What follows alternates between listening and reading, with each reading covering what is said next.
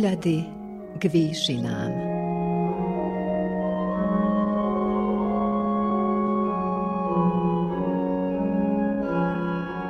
Vysielanie Novosadského rozhlasu a Slovenskej evanielickej AV cirkvy v Srbsku.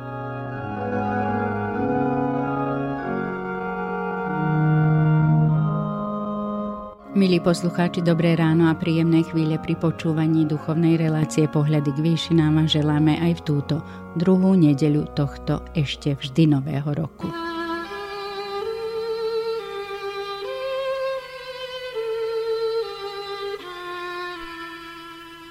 V piatok sme oslávili Sviatok zjavenia Krista pána múdrcom alebo Sviatok troch kráľov. V Evanieliu podľa Matúša v druhej kapitole okrem iného píše. Keď sa Ježiš narodil v judskom Betleheme za čias kráľa Herodesa, aj hľa, múdrci od východu prišli do Jeruzalema a pýtali sa, kde je ten narodený kráľ židovský. Videli sme totiž jeho hviezdu na východe – Evangelium podľa Matúša ako základný text, z ktorého sa vyvinulo slávenie Sviatku troch kráľov, nepozná však ani ich mená, ani ich počet.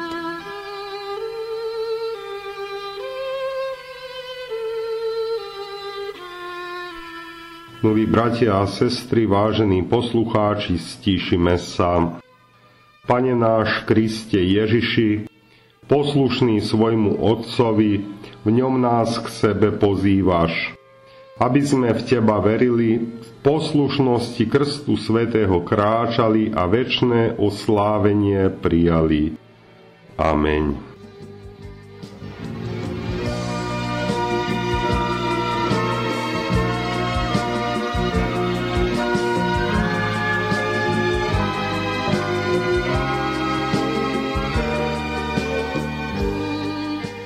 Jan Zahorec, farár Pivnický, sa nám na úvod prihovoril krátkým stíšením. V pokračovaní sa spolu zamyslíme nad odkazom tejto nedele liturgického roka.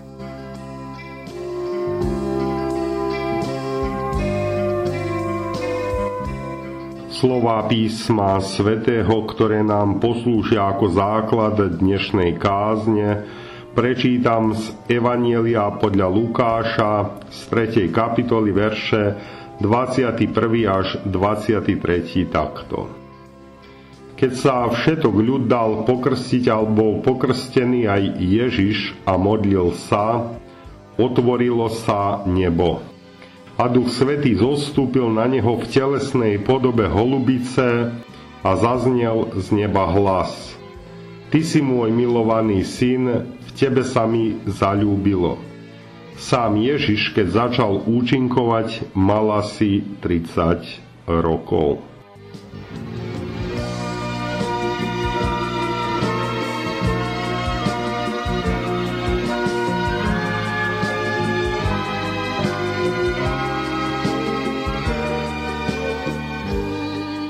Milí bratia a sestry v našom pánovi, vážení poslucháči relácie Pohľady k výšinám. Pán Boh chce, aby naša viera stála na pevnom základe na jeho slove zjavenom v Biblii. Preto Pán Boh poveril mnohých ľudí, aby zapísali a odovzdali Božie posolstvo bol to celý oblak svetkov. A keď ide o najdôležitejšiu časť jeho zjavenia, totiž Evangelium Ježiša Krista, máme štyroch evangelistov. Matúša, Marka, Lukáša a Jána. Ak sa však bližšie pozrieme na štyri evanielia, všimneme si, že sa od seba odlišujú. Evangelista Matúš, Marek, Lukáš a Ján podávajú správy každý svojim vlastným spôsobom a každý s iným zameraním.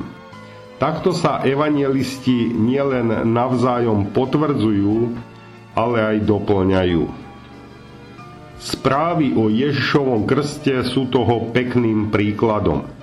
Evangelium podľa Matúša zvykneme čítať a počúvať ako základ k téme dnešnej nedele. k prvej po zjavení Krista pána. Ja som však dnes prečítal Lukášovú správu ako základ dnešnej kázne. Téma Ježišovho krstu vyskytuje sa aj u evangelistu Marka a Jána. Pretože Lukášov príbeh našim textom kázne chceme venovať osobitnú pozornosť tomu, čo nachádzame iba u evangelistu Lukáša. Sú tu tri veci, Poprvé úvod, keď sa všetok ľud dal pokrstiť. Po druhé postreh, že sa Ježiš modlil po svojom krste. A po tretie výrok, že Duch Svetý zostúpil na Ježiša Krista v telesnej podobe, v tele. Pozrime sa teda najprv na úvod. Napísané je, keď sa všetok ľud dal pokrstiť a pokrstený bol aj Ježiš. Určite boli tam veľké zástupy ľudí, ktoré prišli k Jánovi Krstiteľovi k Jordánu. Počuli jeho kázeň pokánia, vyznali svoje hriechy a dali sa ním pokrstiť. Jánov krst nebol našou sviatosťou krstu, ale prorockým znamením, že Boh zmie hriechy kajúceho hriešnika. Jánov krst je krstom pokánia.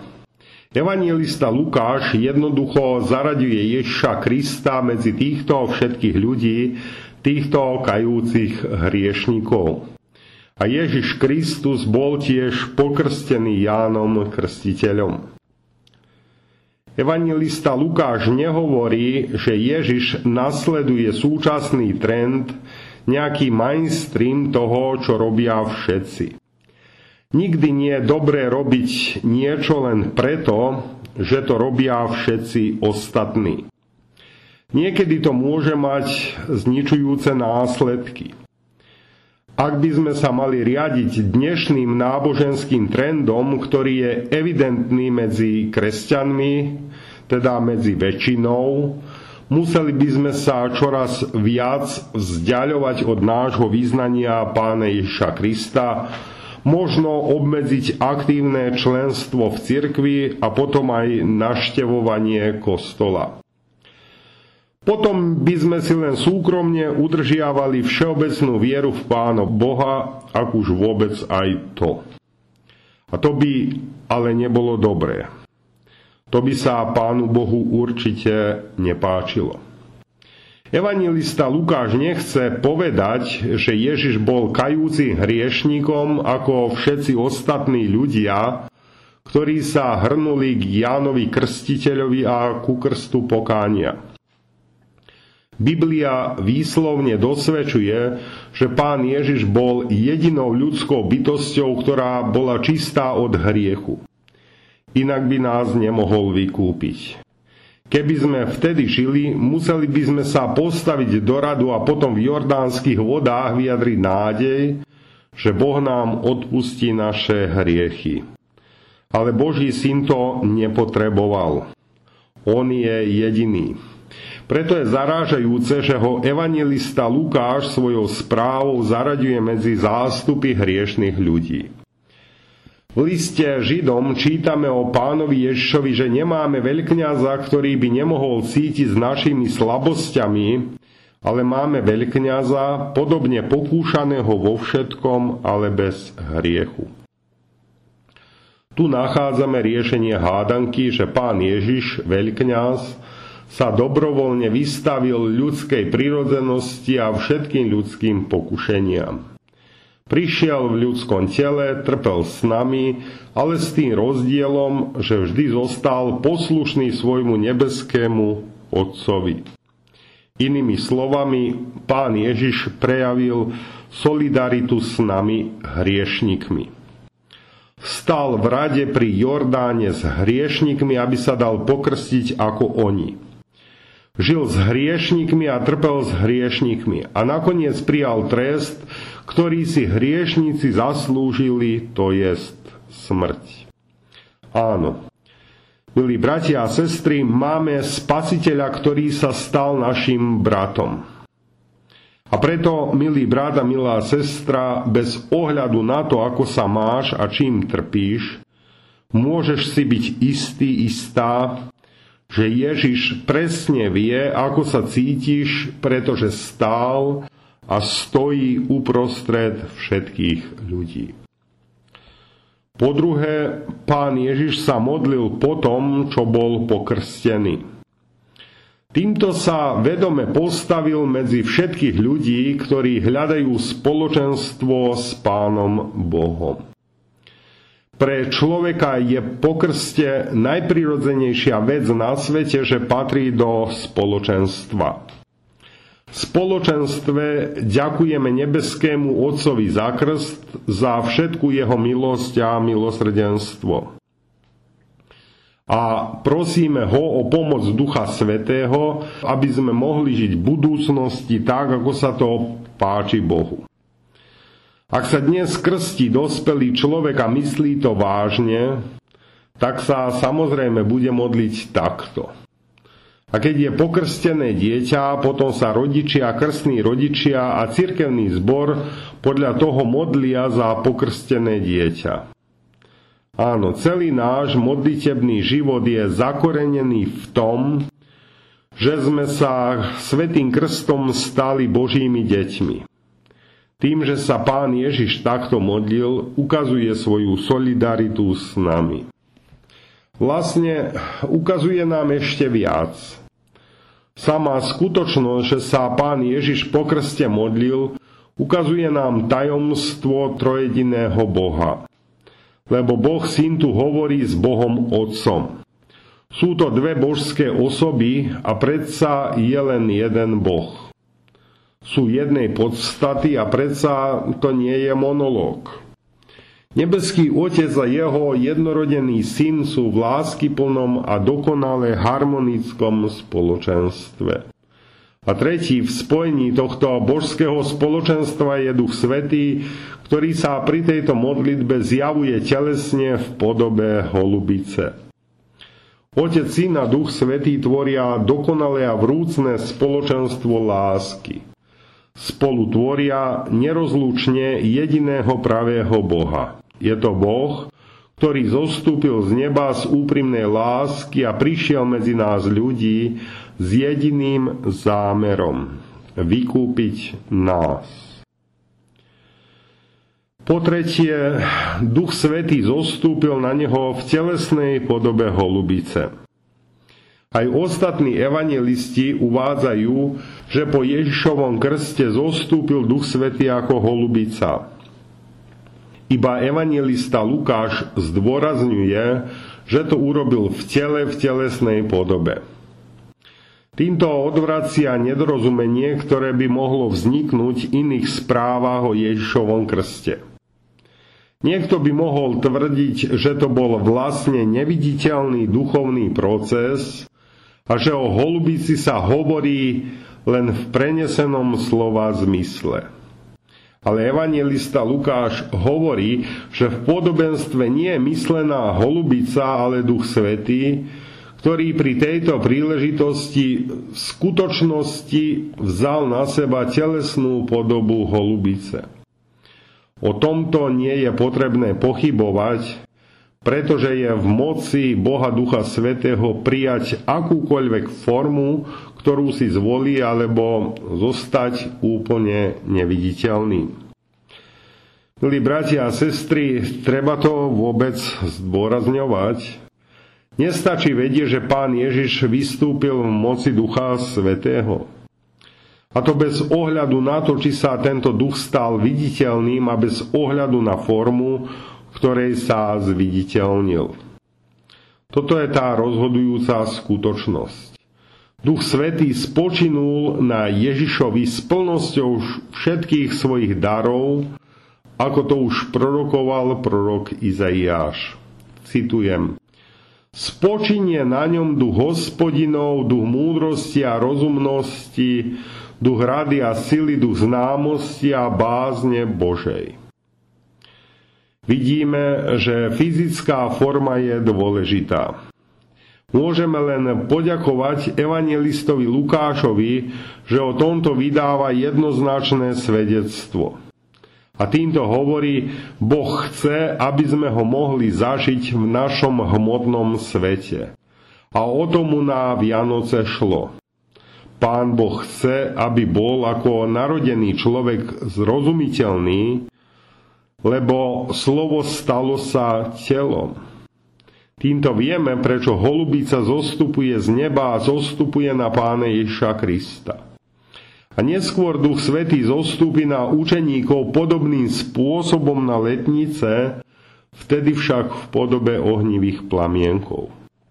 Pán Boh to všetko mohol urobiť aj neviditeľne, ale kvôli nám, ľuďom pri týchto zvláštnych príležitostiach zviditeľnil to, čo za normálnych okolností zostáva skryté. Takéto znázornenia a prirovnania veľmi pomáhajú našej viere. Dokonca každý, kto uvažuje o Pánu Bohu abstraktne a bez akejkoľvek ilustrácie, má o ňom horšiu predstavu ako ten, kto o ňom uvažuje vo fyzickej podobe. Pán Boh vie, že my ľudia môžeme lepšie pochopiť konkrétne veci ako abstraktné. A preto ho môžeme nazývať otcom, ctiť si ho ako kráľa alebo predstaviť si ho ako dobrého pastiera. Duch Svetý sa jasne zviditeľnil ako holubica. A preto Pán Boh spája svoje evanelium s istými vonkajšími znakmi, s vodou pri krste svetom, s chlebom a vínom pri večeri pánovej, s kladením rúk na odpustenie hriechov a znamenie kríža pri požehnaní. Takto k nám Duch Svetý prichádza v telesnej podobe, totiž v znameniach a veciach, ktoré nám objasňujú Božie slovo a Božiu lásku. Milí bratia a sestry, vážení poslucháči Viešovi Kristovi, počuli sme, ako nám evangelista Lukáš vo svojom rozprávaní o Ježišovom krste tromi zvláštnymi črtami pomáha lepšie rozpoznať Božie dielo spasenia. Pomáha nám lepšie pochopiť jeho lásky plné činy voči nám samým. Môžeme byť za to rovnako vďační, ako aj za to, že on spolu s ostatnými evangelistami potvrdzuje a uistuje toto postavenie na Kristovej ceste spásy. Amen.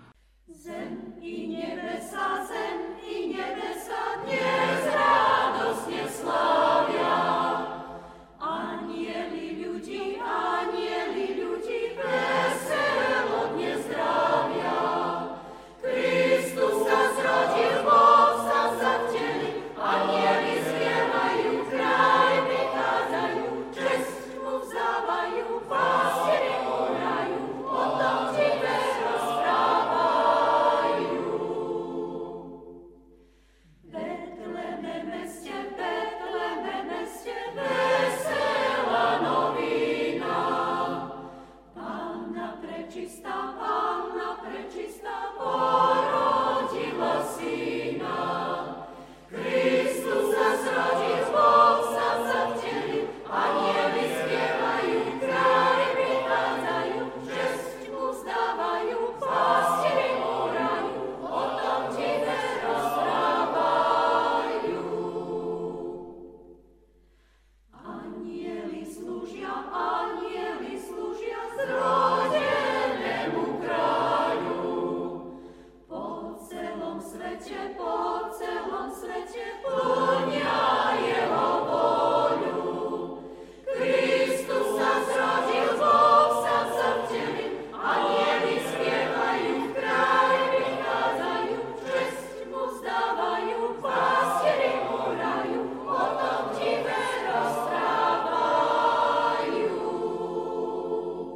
Pomodlíme sa. Ďakujeme Ti, Oče nebeský, že si nám ku spáse poslal svojho jednorodeného syna Ježiša Krista, že nechceš smrť hriešného človeka, ale chceš, aby sa k Tebe obrátil a žil. On prišiel, aby hľadal a spasil, čo bolo zahynulo. Prosíme, veď nás k nemu, ukáž na hviezdu, ktorá stojí nad miestom jeho prebývania a naplná zvrelou túžbou po ňom. Pane Ježiši Kriste, Teba obdaril Otec nebeský mocou Ducha Svetého, aby si nám učinil schopnými poznať veľké veci Tvojej lásky, ktoré nás robia Tvojimi dietkami. Upevni nás v živej viere a v pravom kresťanskom živote až do konca. A pomáhaj nám vytvoriť život lásky, služby, pomoci a radosti v nádeji na život krajší. Trojediný Bože, požehnávaj naše cesty v tejto dobe zjavenej slávy a vyslíš nás pre svoje bohaté milosrdenstvo. O to ťa prosíme, drahý náš Pane. Amém.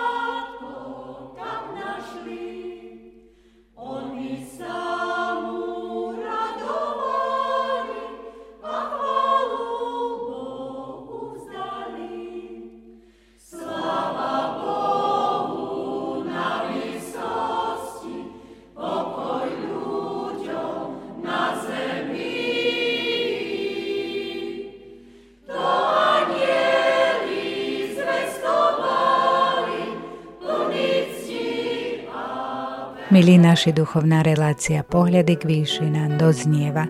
S vami dnes boli Ján Zahorec, farár Pivnický a redaktorka Katarína Pucovská.